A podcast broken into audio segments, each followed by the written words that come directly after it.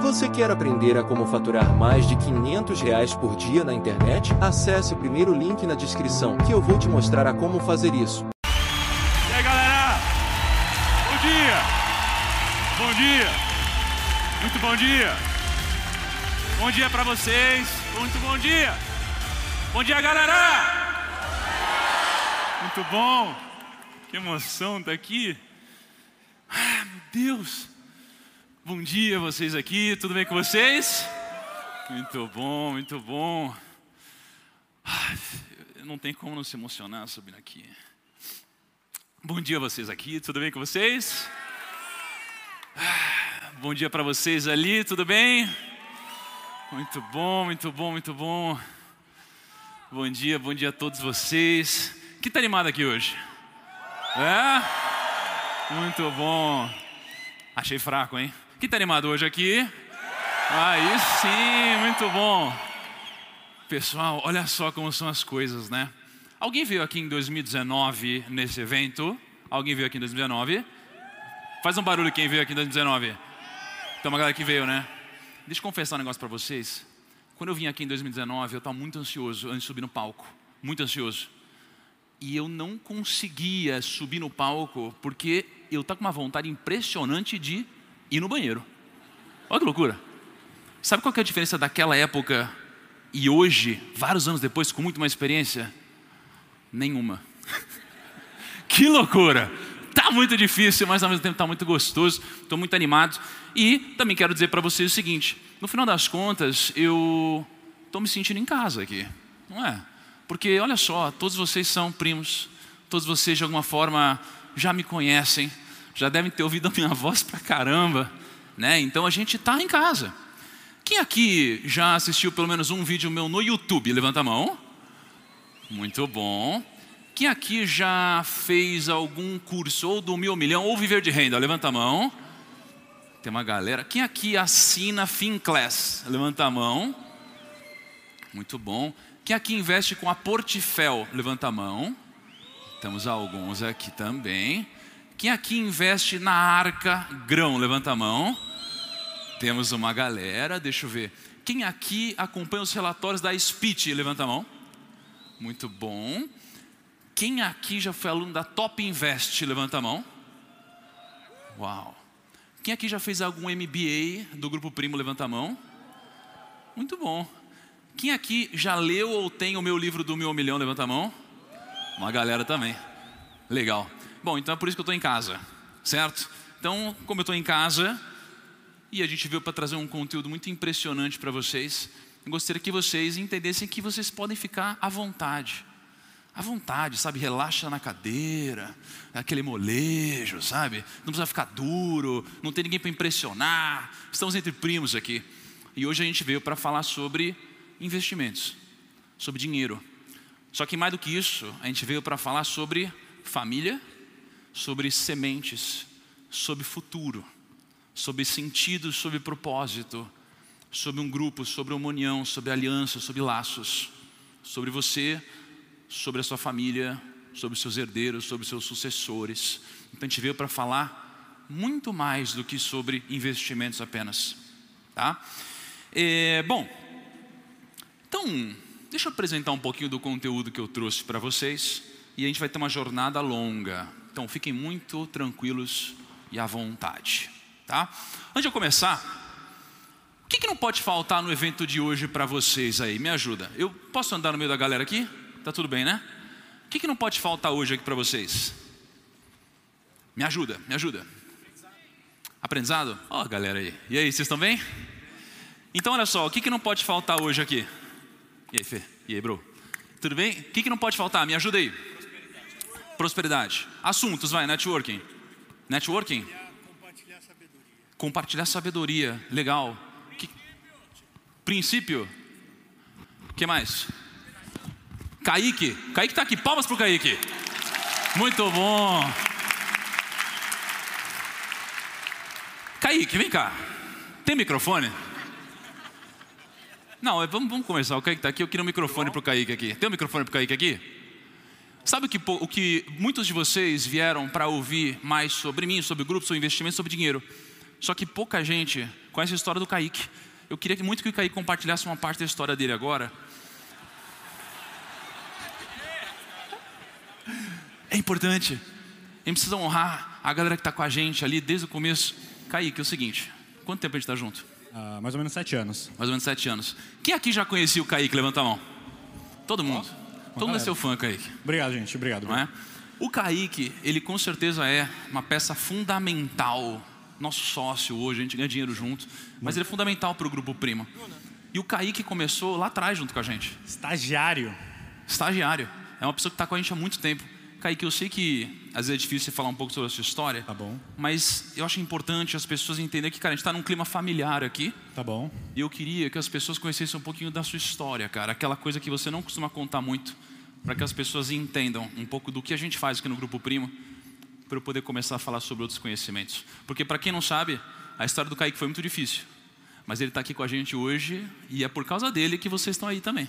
Porque sem ele a gente não estaria aqui. Então vamos honrar a história do Kaique, que é muito importante. Totalmente no improviso. Ah, com certeza. Tá bom, gente. É... Eu sei que eu participo do Primocast e tudo mais, só que ficar realmente em cima de um palco para tanta gente é um pouco intimidador. Eu vou tentar não me emocionar e falar brevemente um pouco da minha história e minha trajetória aqui no, no Grupo Primo. E, tipo, não é puxar a sardinha nem nada, mas realmente o Thiago ele me salvou e me deu tipo todas as oportunidades que podia no mundo, mesmo na época eu não merecendo, e vocês vão entender por quê. É, meu nome é Kaique, eu não vim de um lar berço de ouro, pelo muito contrário, eu vim da periferia de Guarulhos, é, num bairro muito perigoso, onde acontecia muitas coisas muito trágicas, como ataques ao PCC, tinha invasão, tinha tráfico, tinha muita coisa ruim. A maioria dos meus amigos de infância ou foram presos, mortos, a estatística padrão do Brasil. Uma coisa que aconteceu comigo na infância, que aconteceu com muita gente, talvez até mesmo muita gente que esteja aqui hoje, é... quando eu tinha 12 anos de idade, teve uma fatalidade na minha família onde meu pai foi assassinado.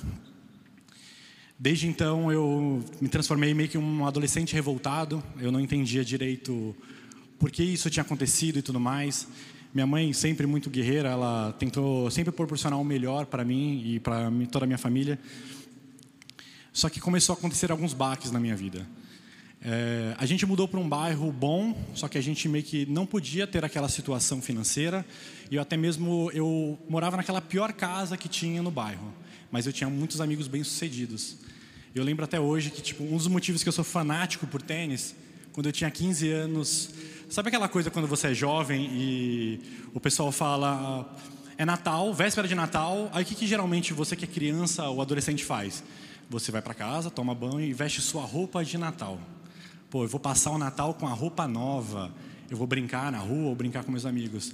E eu fui para casa inocente, troquei de roupa e, e depois eu saí e alguns amigos que não estavam naquele contexto chegou de roupa nova e tudo mais, virou para mim e falou assim: e aí, Kaique, você não vai se trocar?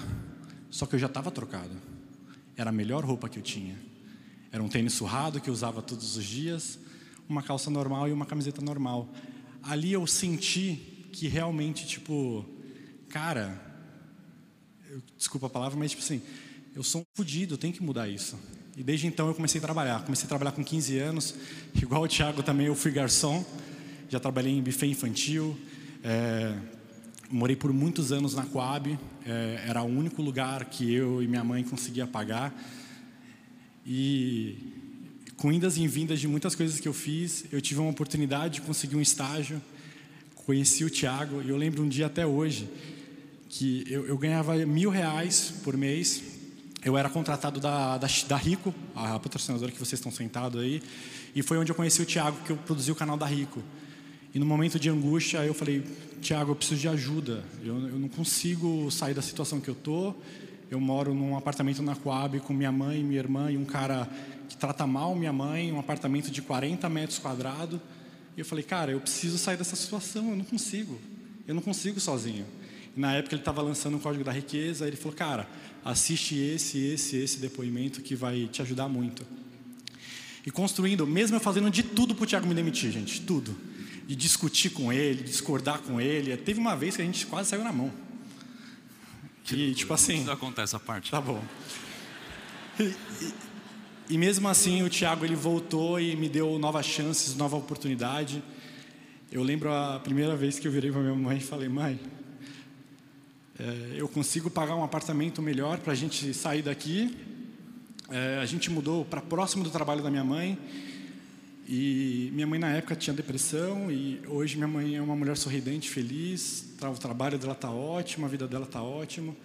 E tudo porque a meritocracia que existe no, no Primo Rico me proporcionou a tirar minha família e meio que mudar o destino da minha vida. Hoje eu me vejo um cara que é sócio de um grande negócio, que ganha um bom dinheiro, que tem uma filha que jamais vai passar qualquer tipo de perrengue e eu espero que cada um de vocês aqui que absorva o nosso conteúdo, que assiste o nosso podcast, que está aqui hoje querendo mudar de vida, que vocês também consigam mudar o que vocês querem mudar, o que vocês querem almejar, porque esse cara aqui ele conseguiu fazer isso comigo. Ele conseguiu pegar um moleque que não tinha nada, não tinha nem propósito, talvez não tinha nem conhecimento, porque tudo isso aqui que você está vendo tem uma mão minha, mas também tem a mão de um time incrível. Mas eu só consegui ensinar porque eu fui ensinado e alguém passou e eu estou passando em diante. Então, gente, eu espero que vocês curtam esse evento e realmente, Tiago mudou minha vida e provavelmente conseguirá mudar a vida de todos vocês.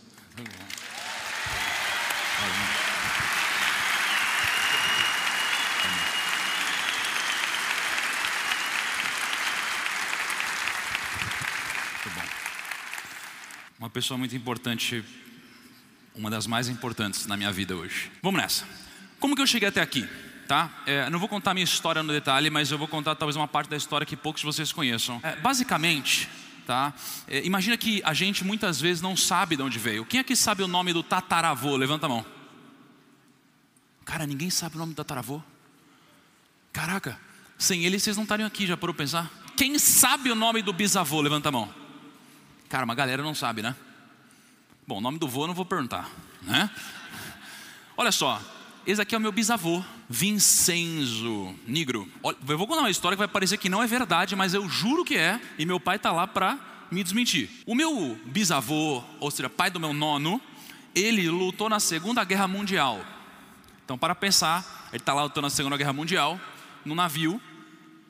Aí esse navio foi bombardeado. Aí o navio afundou. Nisso, um monte de gente ensanguentada, morrendo, todo mundo caiu no mar. O meu bisavô tomou um tiro, a bala atravessou o peito dele. Só que como ele caiu no mar de água salgada, aconteceu algo que eu não sei se esse é o termo correto, mas se não me engano é asepsia, ou seja, ele não morreu por causa disso. Ele ficou lá pendurado. E nisso morreu um monte de gente, um monte de sangue no mar. O que, que acontece com um monte de sangue no mar?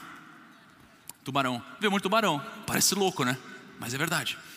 Viu muito tubarão, começou a matar um monte de gente, comeu um monte de gente, sobraram poucas pessoas de lá. Uma delas foi meu bisavô. Olha que coisa interessante. Essa história do meu bisavô. Meu bisavô então sobreviveu. Aí meu bisavô teve o meu nono. Meu nono, né, Mário Nigro, isso é Vincenzo Nigro, depois Mário Nigro. O meu nono, ele era italiano, veio para o Brasil num navio cargueiro comendo banana. Ele nunca tinha comido banana antes. Aí ele pegou, chegou aqui no Brasil. Aí ele e a minha nona tiveram o meu pai. O meu pai, meu pai é um empreendedor, junto com a minha mãe, né, montaram negócios. E aí eu aprendi muitas das coisas que eu sei hoje de uma forma tácita. Ou seja, você pode aprender de duas formas. Isso é importante você anotar: duas formas, técnica e tácita. O que é a forma técnica? Técnica é ler um livro Técnica é ver um curso. Técnica é ver uma palestra. O que é tácita? É ir para a prática. É você conviver com alguém. Então, quando você está num ambiente de pessoas que é, não investem, claramente você não vai aprender a investir.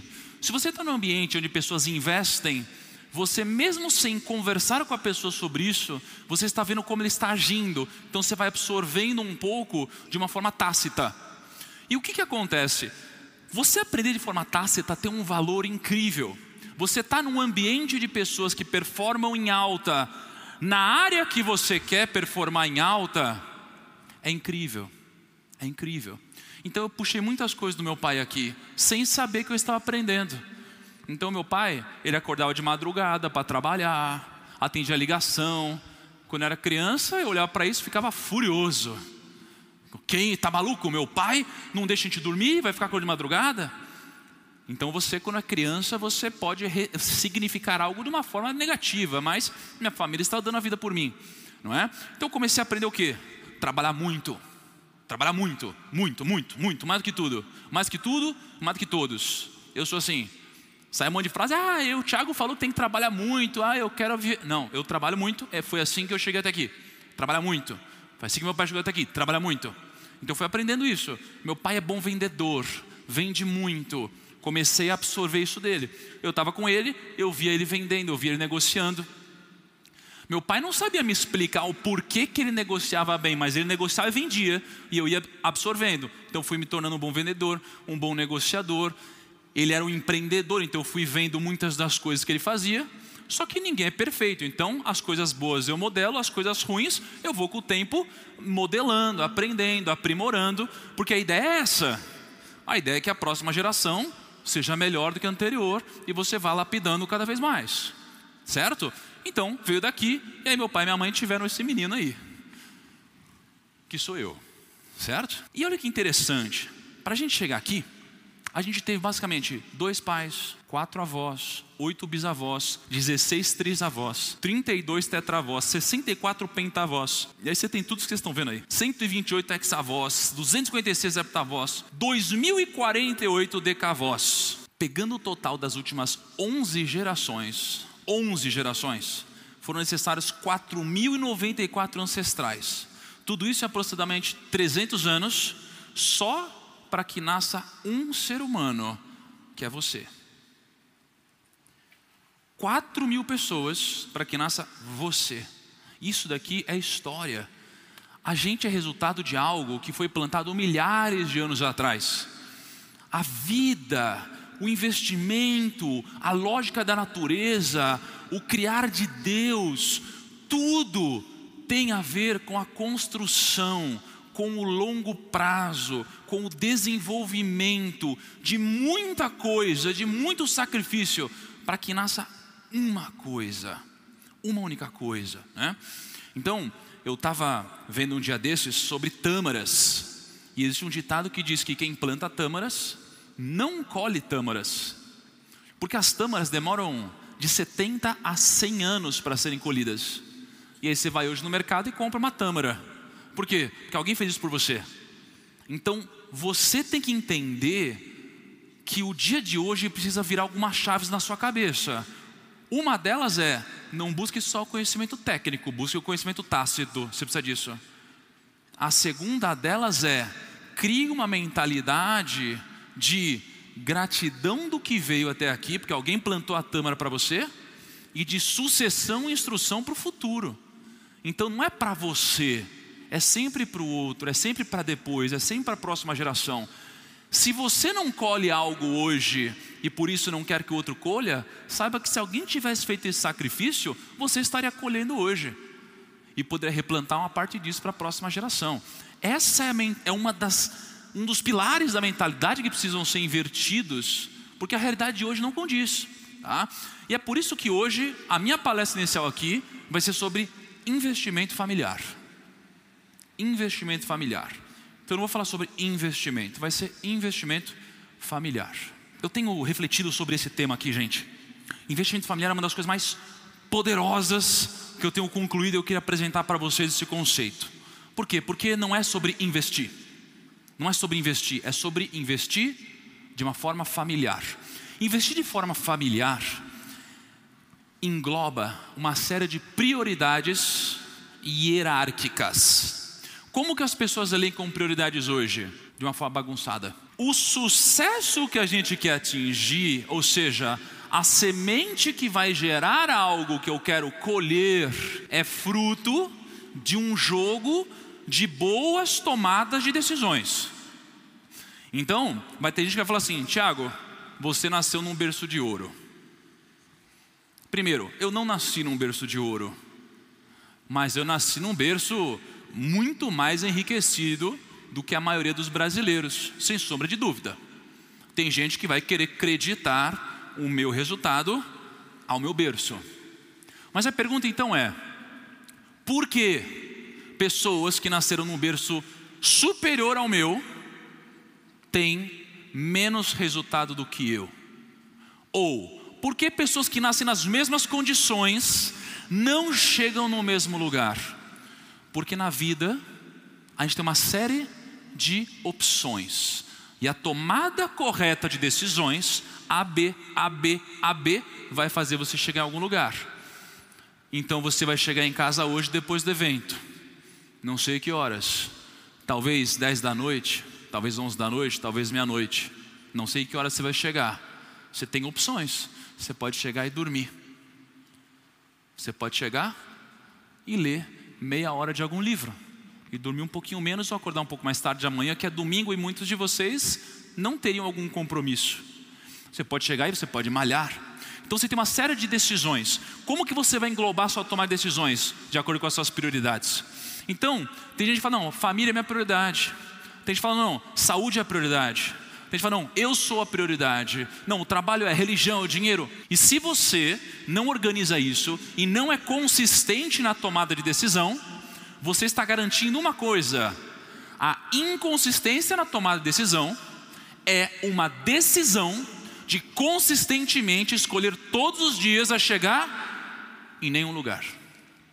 É isso. Então o que, que eu fiz? Eu decidi refletir sobre o assunto. Eu decidi refletir sobre isso. Eu decidi definir uma ordem de prioridades na minha vida. E muitos de vocês já viram eu falando sobre minhas ordens de prioridades e de formas bagunçadas na internet. Então, olha só, eu comecei a definir a minha ordem de prioridades. Qual que é a minha ordem de prioridades, tá? Deus, família e trabalho. Essa é a minha ordem de prioridades. Não era, hoje é. Por que hoje é? Porque eu amadureci. E você não tem que ter medo de mudar de opinião, certo? Não tenha medo de mudar de opinião. A não ser que você tenha medo de pensar. Você tem medo de pensar? Eu não tenho. Eu não tenho problema de mudar de opinião. Então, Deus, família e trabalho. Primeira prioridade é Deus, tá? Por quê? Porque esse é o que vai me garantir reduzir meus erros na vida. Se eu amo Deus acima do pecado, eu não peco. Em tese é isso. Somos seres humanos imperfeitos e falhos, mas se eu amo Deus acima do pecado, eu não peco. Eu erro menos. Eu tenho uma vida com Deus. Segunda prioridade é família. É muito importante entender isso porque isso tem a ver com investimentos, tá?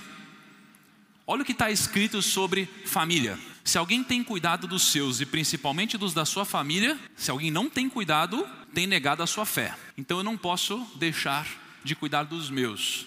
Os meus, minha família. Só que a gente tem três famílias. A gente tem a família do presente, do passado e do futuro. A gente tem três famílias: presente, temos o passado e o futuro. Nossa família do passado são os nossos pais.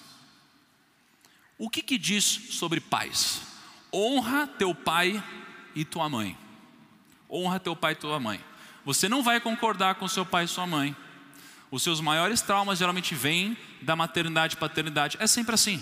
Seu primeiro amor, sua mãe e seu pai. É sempre assim. E aí, como a gente cresce e pensa diferente, a gente tende a achar que a gente está sempre certo. Eu mesmo, eu, meu pai e minha mãe, a gente já discutiu muito. Mas o que, que eu entendo? Eu preciso honrar mais o meu pai e minha mãe. Tá? O que, que poderia ser honrar? Honrar é aceitar, e é difícil, é difícil. Aceitar, perdoar e materializar a gratidão. Honrar é isso. Tá? O que, que você faz com o seu cônjuge? Você sai da casa dos seus pais para formar uma só carne com o seu cônjuge. Ame o seu cônjuge. Dê a vida pelo seu cônjuge. É uma aliança a partir do momento que vocês dois acreditam na mesma coisa, eterna e para sempre. É a pessoa que vai estar com você até o último dia da sua vida.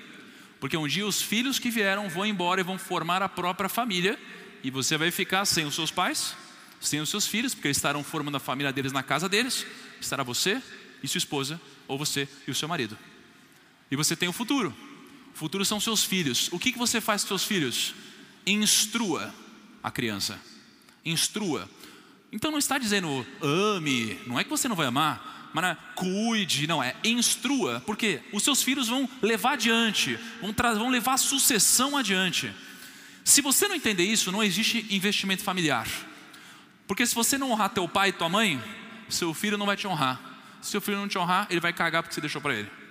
Se você não tratar a sua esposa e seu marido como a sua carne, existe ruptura e separação. Ruptura e separação vai estragar a instrução dos seus filhos, não existe continuidade e o ciclo se encerra.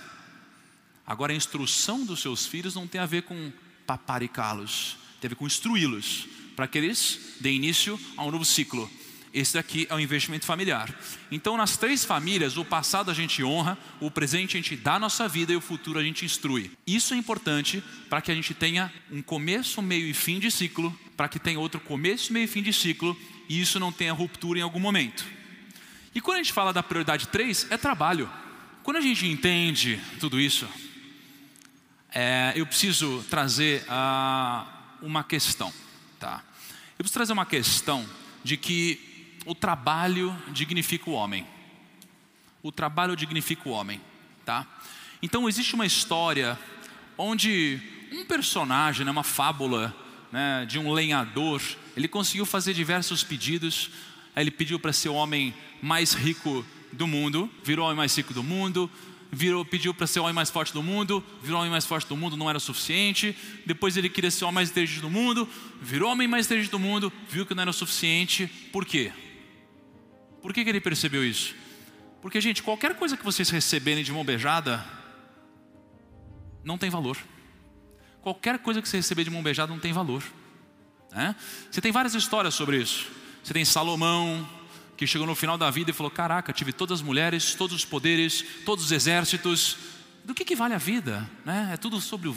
Nada tem sentido. A gente tem vários personagens que chegaram a essa conclusão. Chega uma passagem que o diabo tenta falar com Jesus e tenta dar uma bênção para Jesus, uma tentação, uma bênção que já era de Jesus no futuro. Jesus não aceitou, por quê? Porque se ele tivesse aceitado uma bênção antes da hora, ela virava maldição. Ou seja, qualquer coisa que vier na sua vida de mão beijada não tem o mesmo valor. Então qual que é a conclusão? Trabalho.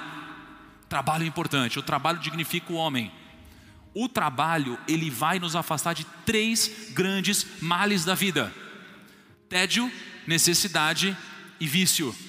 Tédio, necessidade e vício. Trabalho é importante. Elimine essa narrativa que existe hoje no mundo de incentivar as pessoas a não trabalharem. Tem que trabalhar. Tem que trabalhar. Todo mundo que eu conheço que enriqueceu, enriqueceu trabalhando. Tá? Qual que é a importância então dessas prioridades? A importância de elencar as prioridades para o nosso processo de tomar decisão é basicamente o seguinte: cara, no final da vida vai chegar uma hora que você pode dizer o que está escrito aqui. Eu queria ter tido a coragem de ter vivido uma vida verdadeira comigo mesmo. É isso. Vai chegar um momento da sua vida que você fala: caraca, eu queria muito ter vivido uma vida verdadeira né, comigo mesmo. Então isso aqui é um grande arrependimento que acontece com as pessoas no final da vida, tá?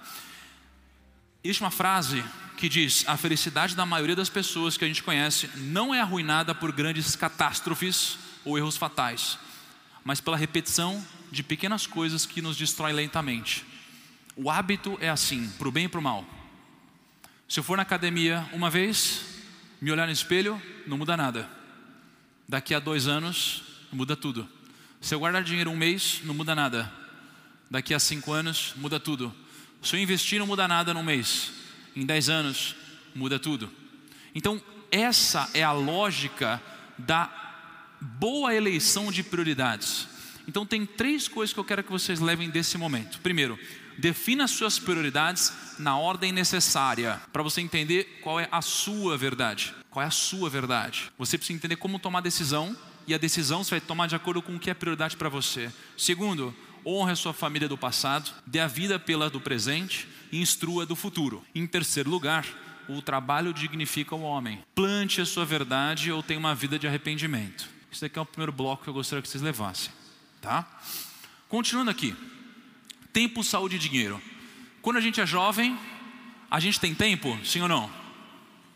Sim ou não? Quando a gente é jovem, a gente tem saúde? Sim ou não? A gente tem dinheiro? Não. Então, quando a gente é jovem, a gente tem tudo, menos dinheiro. A gente virou adulto, eu tenho saúde? Sim. Tenho dinheiro? Sim. Tenho tempo? Não. Aí eu fiquei velho, tenho tempo? Sim. Tenho dinheiro? Sim. Tenho saúde? Não. Caraca, será que não dá para ter as três coisas na vida? Será que não dá?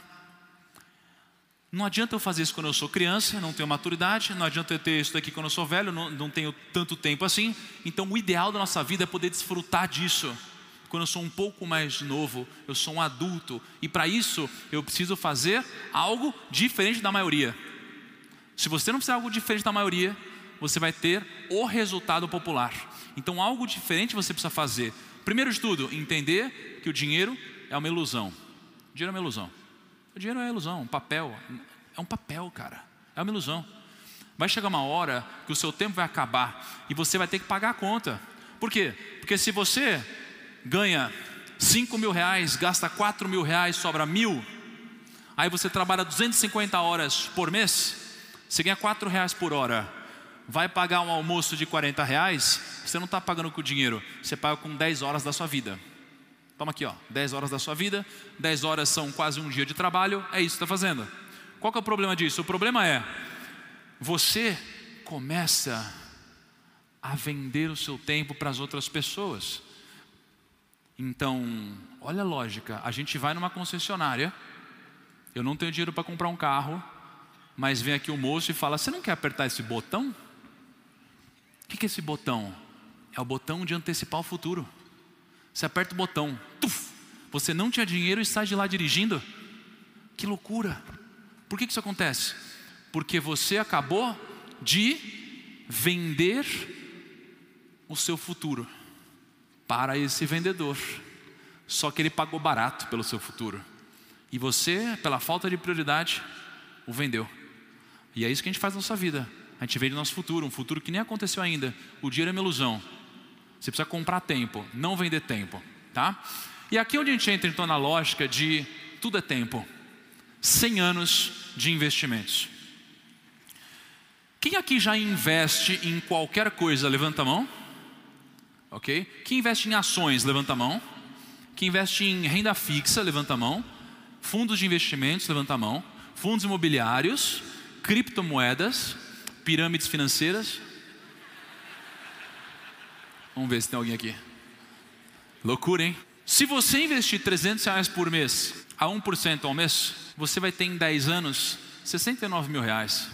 Não muda a vida de ninguém. Se você continuar investindo por 100 anos, 300 reais por mês, você vai ter 4,6 bilhões de reais. Em 100 anos, 300 reais viram 4,6 bilhões de reais. É louco isso, né? Só que o que, que acontece? A primeira geração que constrói patrimônio, ela cresce. O que, que pode acontecer daqui para frente? Sua família pode perder todo o dinheiro, sua família pode multiplicar o dinheiro, ou sua família pode quebrar aos poucos. Então, na segunda geração, você define o que vai acontecer com o futuro. O que vai definir se esse patrimônio vai crescer ou vai cair? Tempos difíceis fazem pessoas fortes, por isso, muitas vezes, alguém que conseguiu se desenvolver, se desenvolveu e diz: Minha infância foi difícil, porque isso te molda, te caleja para o mundo para enfrentar gente mimada. E aí tem algumas histórias interessantes sobre isso. Dubai é governada por um sheik e a família dele desde 1883. Então olha como era Dubai e olha o que Dubai é hoje. E essa frase é perfeita. Meu avô andava camelo, meu pai andava camelo. Eu ando de Mercedes, meu filho anda de Land Rover. Meu neto vai andar de Land Rover, mas meu bisneto vai andar camelo. Por causa do ciclo. Por causa do ciclo. Porque aí você quer super proteger seu filho, você quer mimar, e vai ter que fazer o quê? Criar o seu neto. Gente, se você mimar os seus filhos, você vai ter que cuidar dos seus netos. Se você cuidar dos seus netos, você vai poder mimar. Né? Se você cuidar dos seus filhos, você vai poder mimar seus netos. É uma decisão. É uma decisão, tá? Então, quando a gente entra nisso, eu penso, cara, se a única forma de eu chegar em 100 anos de investimentos é através do investimento familiar, através do meu filho, né? através do meu neto. Eu queria perguntar o seguinte: aliás, pausa tudo aqui. Quem aqui nasceu em berço de ouro? Levanta a mão. Quem aqui nasceu em berço de ouro? Poucas pessoas? Tá. Quase ninguém.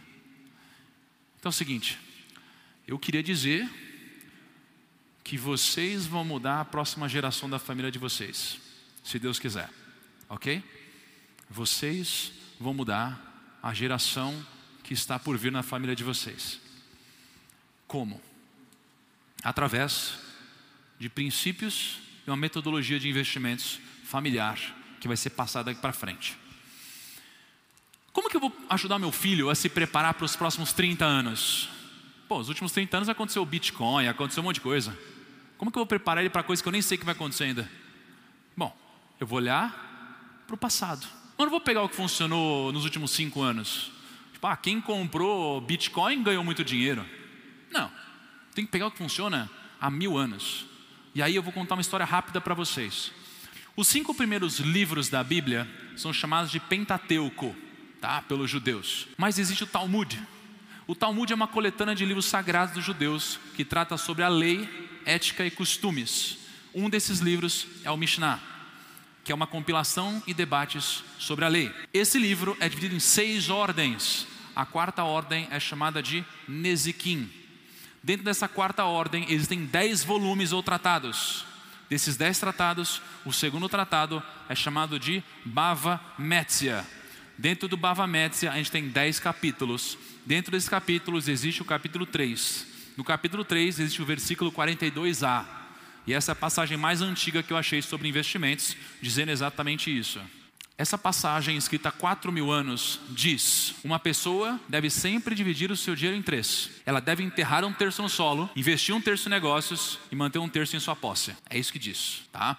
Se eu trago isso para a nossa realidade, basicamente, real estate, terras, negócios e reservas. E dividir o seu capital dessa forma foi uma das melhores formas de você investir nos últimos anos, décadas e séculos. Daqui nasceu o que a gente chama de método ARCA, que é o como a gente investe aqui. Alguém aqui já viu eu investindo publicamente no rumo ao bilhão alguma vez? Levanta a mão, só para eu entender. Ok, eu invisto usando o método ARCA.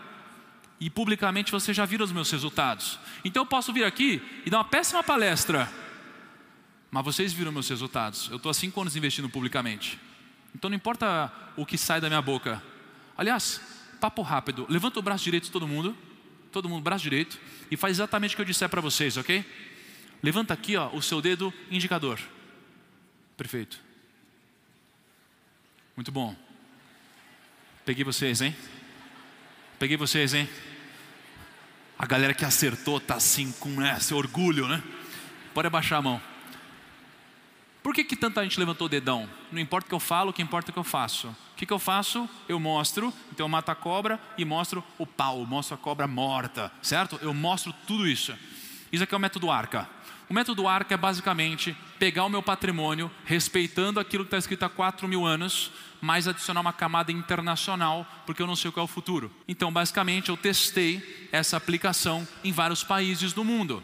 Testei na Alemanha, na Austrália, Brasil, China, Japão, México, Reino Unido, Turquia, França, África do Sul, Índia e Estados Unidos. Em todos os países, a arca ganhou da renda fixa da inflação. Então eu sinto confortável de falar, filho, pega o patrimônio que a família construiu e perpetua. Eu sinto confortável porque isso funciona há décadas, há séculos, há muito tempo. Essa é a metodologia que eu quero passar para os meus filhos. Como aplicar o método ARCA? Basicamente, um quarto do seu dinheiro em ações e negócios. E, e, se eu fosse pegar, por exemplo, no Brasil, investindo em ações de 2016 a 2023, 100 mil reais, viraram 265 mil. Pega um outro um quarto do seu patrimônio, investe em real estate, que são terras. Tá? Se eu pegar 100 mil reais, eu teria hoje 227 mil reais. Pega um quarto do seu patrimônio, investe em ativos internacionais. Se eu investisse né, no S&P 500, ou seja, um índice internacional, vocês vão ver mais sobre isso hoje. 100 mil reais teria virado 287 mil. Pega um outro um quarto da sua carteira, investe em renda fixa, 100 mil reais teria virado 184 mil reais. E aqui a gente tem o método ARCA. É isso, simples, dá para passar de geração para geração. Se você tivesse pego 100 mil e investido um quarto em cada coisa, 100 mil teria virado 256 mil. E, basicamente, com muito menos risco, porque eu tenho uma carteira mais diversificada. Qual que é o ponto? Quando você adiciona uma camada de conhecimento, você pode ter mais rentabilidade. Por quê? Isso aqui foi o que eu fiz. Então, no rumo ao bilhão, carteira que invisto publicamente, 100 mil reais teriam virado 462 mil reais, porque eu escolhi bons ativos que multiplicaram. Tá? Então, isso daqui é basicamente a filosofia da arca. As ações trazem rentabilidade para o seu portfólio. O mercado imobiliário traz constância de aportes e perenidade. Compre terras porque Deus não fará mais delas. A parte de renda fixa te faz sobreviver e aproveitar a oportunidade. E ativos internacionais te traz uma perenidade em dólar. E trazendo mais uma exemplificação disso, imagina que você investe 500 reais por mês, de 2023 até 2050, ou seja, de hoje para frente. Se você investir 500 reais todos os meses, há uma rentabilidade de 0,8% ao mês, recebendo dividendos de 4,6% ao ano, você teria em 2050 mais ou menos 2,6 milhões de reais. Qual que é a magia disso? Desses 2,6 milhões de reais, 6% disso foi o aporte que você fez.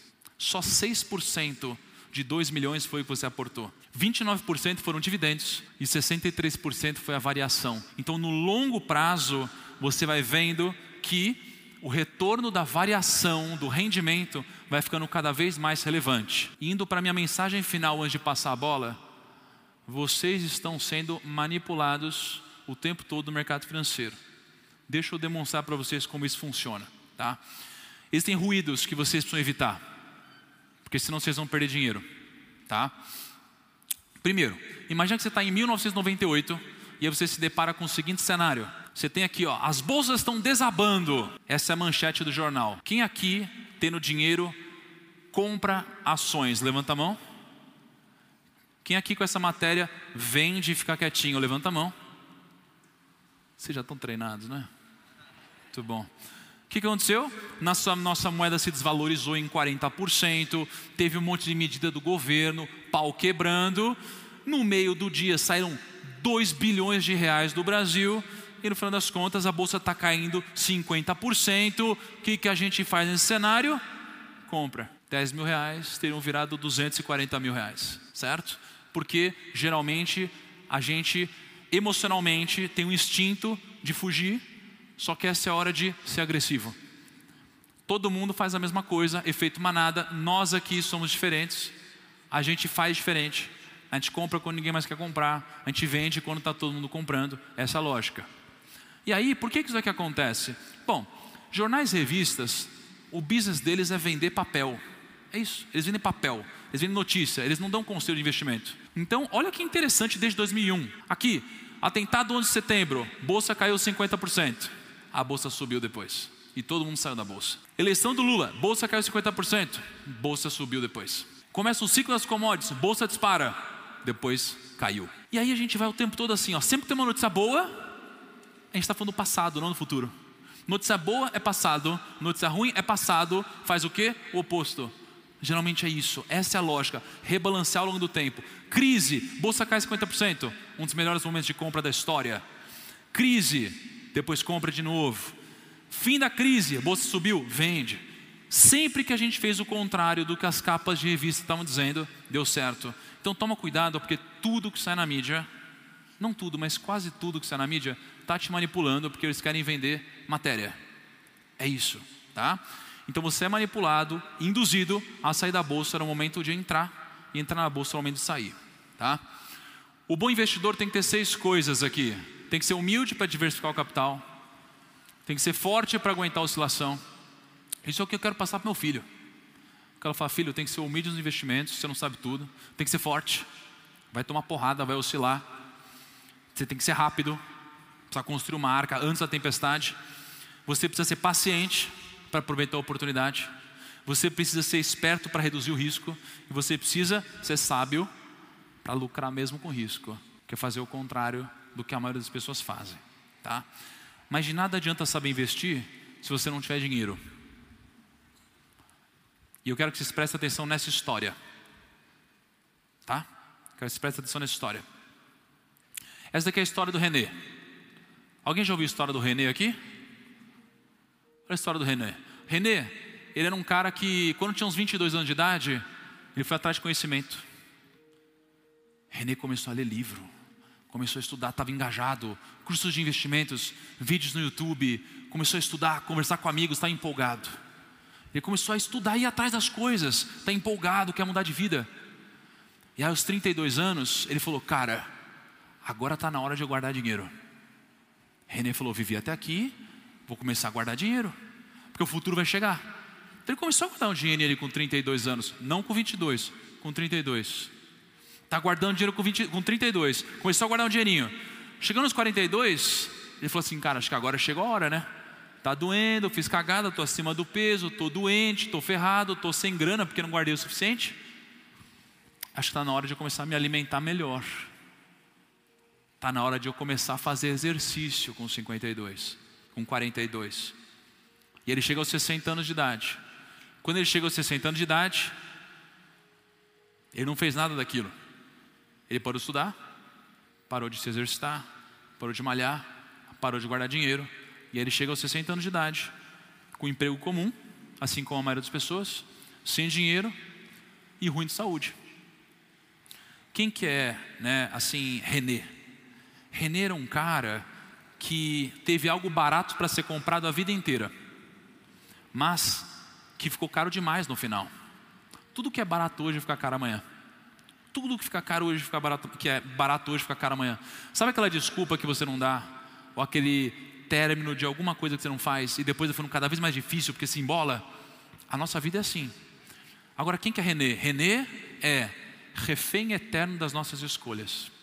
René é isso, refém eterno das nossas escolhas. Você é livre para você fazer o que você quiser, mas você é escravo das consequências das suas decisões.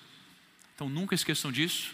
Eu desejo que hoje a gente tenha dado um pontapé inicial no evento que vai ser um marco na transformação de todos vocês, da família de todos vocês e que amanhã vocês estejam revigorados, refletindo e discutindo sobre tudo o que está acontecendo hoje e que ainda vai acontecer, tá bom?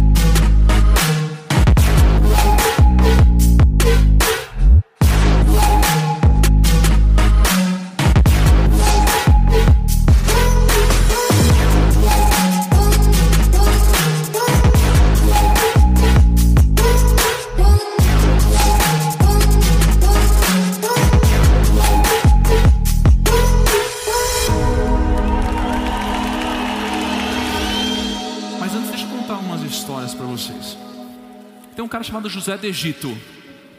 Nossa, muito obrigado, viu? Você está com boné, né? Eu já vi ali, muito bom. Tem um cara chamado José do Egito. Alguém conhece a história de José do Egito? Levanta a mão. Deixa eu trazer uma perspectiva para vocês. Tem uma fã do José do Egito ali. Eu vou resumir a história, porque o que importa é a mensagem final, tá? Nesse caso. O José do Egito era um cara que tinha 12 irmãos. Pensa uma família grande. Pensa uma pessoa muito nova. Ali Imagina um caçula. O caçula, ele é paparicado pelos pais, né? Então o pai pega o mais novo e fica, oh, meu filhinho bonitinho e tal. E geram ciúmes na família. Geralmente assim, né? E aí, o José teve um sonho. E nesse sonho, José pensou o seguinte: Cara, todos os meus irmãos estão me venerando, se prostrando, eu estou tomando uma licença poética de trazer isso para um contexto mais amplo, tá bom? Só para ninguém dizer que eu estou errando algumas palavras. Então José sonhou que outras pessoas, que todos os irmãos dele estavam se prostrando perante a ele. E aí ele pegou e contou esse sonho, por quê? Porque uma criança ingênua contou esse sonho para a família. Quando contou esse sonho para os irmãos, o que, que os irmãos fizeram? Ciúme, raiva, inveja Sabe aquela coisa? Ah, o outro irmão é mais bonito, o outro irmão é mais bem sucedido, o outro irmão não sei o que lá. Tudo isso. Os irmãos pegaram e falaram: vamos matar esse cara. Isso aqui gerou um ódio de matar o irmão. Pegou e falou: vamos jogar José no poço. Tuf, jogou no poço, ia morrer. Falou: pô, não vamos matar nosso irmão. Vamos fazer diferente. Vamos, vamos vender ele como escravo. Olha só, não é tão ruim, né? Quanto matar uma pessoa, vou vender como escravo. Tiveram uma certa compaixão, venderam ali como escravo. E aí José virou escravo no Egito. Foi lá, virou escravo. Né? E aí foi trabalhar na casa de um general do Egito. Né? Quando foi trabalhar na casa do general, a esposa desse general tentou abusar de José. E José, um cara de princípios, ele falou: não. Ela não aceitou o não de José. Então ela arrancou as roupas de José. Ela levantou as roupas de José. E ela disse que José havia tentado atacá-la. José foi preso, injustamente, mas foi preso. Quando José foi preso, ele tinha um grande talento, ele tinha um talento de sonhar, interpretar sonhos. Na prisão, ele sonhou, ele interpretou. E ele interpretou muitos sonhos ali na prisão. E as pessoas, os prisioneiros, perceberam que José tinha um talento. Mensagem importante para vocês: não esconda o talento de vocês. Sempre que tiver uma oportunidade, não pergunte, mostre o seu talento. Não pergunte, não peça, mostre o seu talento. Só isso. Tem uma oportunidade de perguntar, mostre o seu talento. Me encontrou, não pede uma foto, mostre o seu talento. É isso que você precisa fazer. José mostrou o talento dele na prisão. Uma das pessoas saiu da prisão, estava ali próximo do faraó do Egito. Chegou para esse cara, faraó teve um sonho e falou: Meu, o que, que meu sonho quis dizer? Meu sonho, que, caraca, eu não consigo entender o que, que meu sonho quis dizer. Aí lembraram: Putz, tinha um cara com um dom lá na prisão, tinha um cara talentoso, ele sabe interpretar sonhos. Aí Faraó disse: Manda chamar.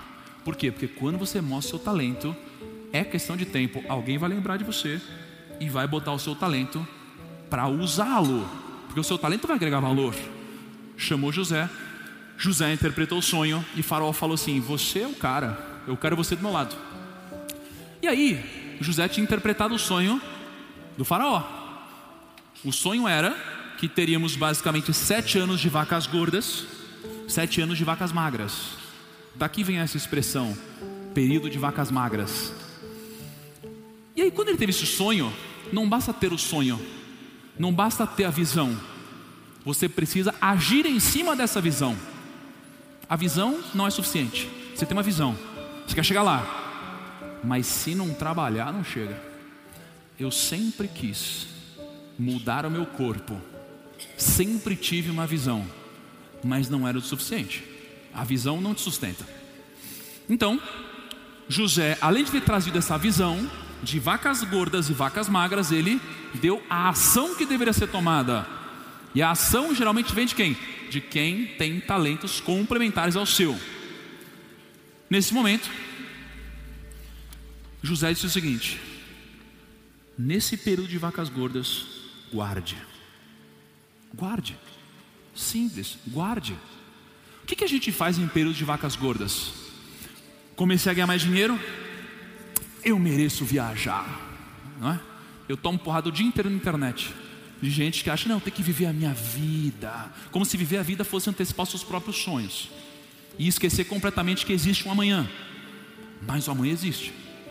E aí, as pessoas começam a gastar dinheiro e não sobra nada. Chega no final da vida, como o René. José disse: guarda, guarda, guarda. O faraó começou a guardar comida. Sete anos. Enquanto ele estava guardando, estava todo mundo se divertindo. Imagina, uhul! Vou para Disney, olha o que eu estou comprando, olha o meu carro. Aí você olha para o lado, você fala: caraca, esse cara, ganhando menos que eu, está andando com esse carro. Meu Deus do céu, eu devo estar tá fazendo alguma coisa errada? Não é? Essa é a lógica. O Bruno Perini me contou, lá no exército, que ele, mesmo sendo o cara que mais guardava dinheiro lá no exército, era o cara que tinha o pior carro no exército. Ele via todo mundo trocando de carro e ele lá com o carrinho dele um carro antigo, enquanto todo mundo trocava de carro. O farol guardou dinheiro, guardou comida. Veio sete anos de vacas magras. O que aconteceu? O mundo inteiro passou por uma crise. Nessa crise, o que começa a acontecer? Os animais começam a morrer, As pessoas começam a sofrer, você perde trabalhador, o clima piora, suas colheitas morrem, tudo morre. Acaba a comida. O que, que te sobra? Materiais preciosos, ouro, prata, esse tipo de coisa. Todo mundo pegou tudo isso, tudo que era material precioso, e começou a ir para o Egito. E começou a dar material precioso em troca de comida. Cara, toma aqui ouro, me dá uma semente. Toma aqui prata, me dá uma semente. Então, como essas pessoas não tinham armazenado nada, começaram a dar o que elas tinham de mais valioso em troca de sementes. Porque do que vale o ouro se você vai morrer de fome? No mercado financeiro é assim também, não é? Eu passo uma crise, ninguém mais tem dinheiro, a bolsa caiu 50%. O que eu faço? Eu compro quando ninguém mais pode comprar, porque durante aquele período eu diversifiquei, investi conforme a arca. É isso que eu faço há cinco anos publicamente, sempre assim. E as pessoas sempre acham que eu vou errar. Eu estou há cinco anos mostrando meus investimentos publicamente, com 360% de rentabilidade publicamente. Ninguém publicamente bateu a rentabilidade que eu demonstrei. Só o Perini, como diria o nosso amigo ali. Não é mesmo? Muito bom, pode bater palma.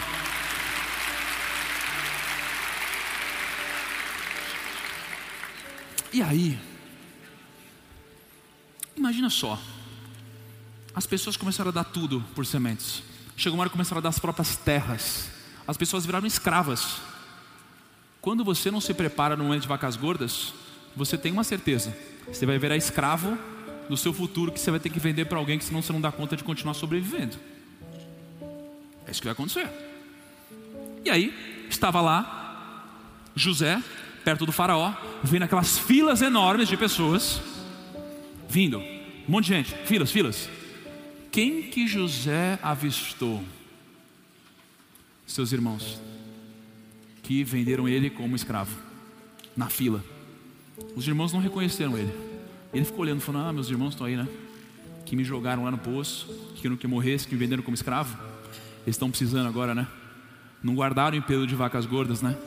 Vem cá então. Vem me dar o que vocês tiverem pelas minhas sementes. E eles vinham. E aí acontece algumas coisas aqui na história.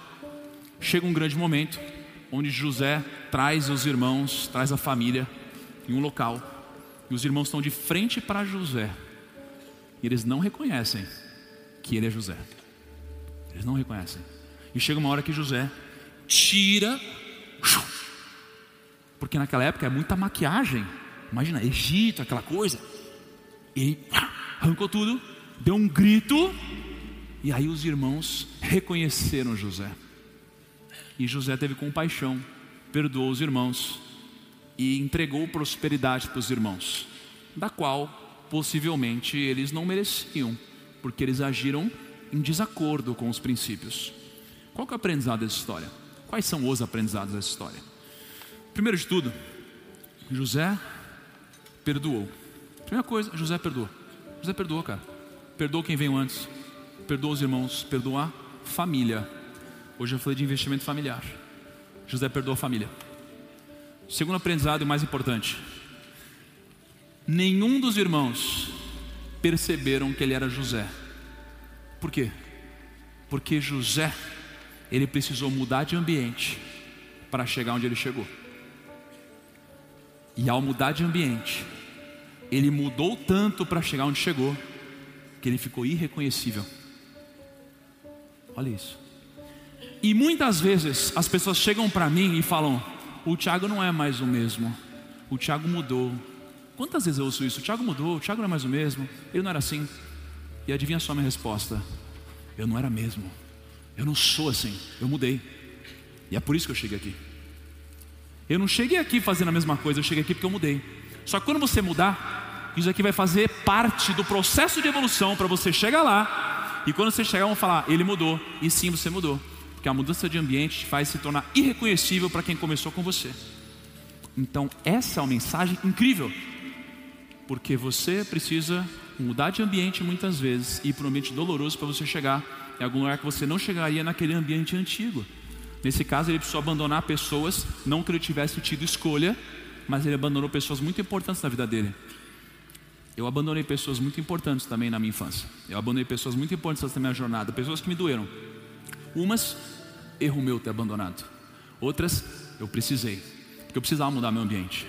Ou seja, José precisou mudar de ambiente para adquirir conhecimentos que ele não tinha de forma tácita. E mesmo assim ele honrou e perdoou a sua própria família. Faz sentido para vocês daqui, sim ou não? Essa história é muito boa, né? E quando eu começo a estudar, eu percebo que grandes mudanças vêm da disciplina. Já perceberam isso? Disciplina. Quem é que não gostaria de ter disciplina? Todo mundo gostaria de ter disciplina. Qual é o problema? É difícil ser disciplinado, né? Deixa eu contar uma história para vocês sobre dieta. Alguém aqui já tentou fazer dieta pelo menos uma vez na vida? Levanta a mão. Fala sério, hein? Tá bom. Olha só. Vou contar minha história com dieta, hein? Eu comecei minha jornada, eu trabalhei na Hershey's de chocolate. Engordei 16 quilos em seis meses. E aí eu nunca mais voltei. Ou seja, fui para esse ambiente, ambiente de chocolate. Muito difícil, eu engordei. Desde então, eu tentei fazer marmita, desisti. Eu tentei ir no nutricionista, não deu certo. Eu fui em médico, não deu certo. Qualquer? Usei pique. Sabe que usei pique da vida? Tá, tá, tá, tá. Usei um monte de coisa, nada deu certo. Aí eu falei, não, quer saber? Eu tenho grana, eu tenho acesso a coisas que as outras pessoas não têm. Contratei um chefe. Tum. O chefe cozinhava. Aí ele fazia minha comida, eu chegava no escritório, vinha o Kaique e falava, meu, bora no rodízio. Eu falava, bora. Vamos. Claro que vamos. Aí a gente ia, escorregava e falava, meu, não é possível, eu estou fazendo tudo direitinho, só estou sendo duas vezes na semana. Não dava. Aí eu falei, quer saber? Eu tenho grana, vou contratar dois chefes. Um para ficar em casa e um para me acompanhar no escritório. É no escritório e não vai deixar comer errado. Aí vieram as palestras. Aí eu comia certo no escritório, aí viajava, vou dar uma palestra em BH, chegava lá, aquela recepção, no rodízio japonês, falava, puta, eu vou ter que comer, né? Que desfeita que eu vou fazer. Comecei a sair, não deu certo. Até que, finalmente, como vocês devem ter visto, talvez todos os dias em todos os sites que batem na sua cara, eu e Maíra nos tornamos noivos, certo? Olha só. Muito obrigado por isso. E a vida juntos é uma vida que não aceita, por exemplo, eu comemorar uma vitória pedindo algo que vai me fazer sentir mal no futuro. É algo que não premia o meu sofrimento com um conforto, com um conforto lotado de glúten, gordura e açúcar. Então o ambiente começa a me incentivar naquele processo de disciplina, de acordar todos os dias, de fazer a mesma coisa, de comer o que eu tenho que comer, de não comer o que eu não tenho que comer, e vai ficando cada vez mais fácil.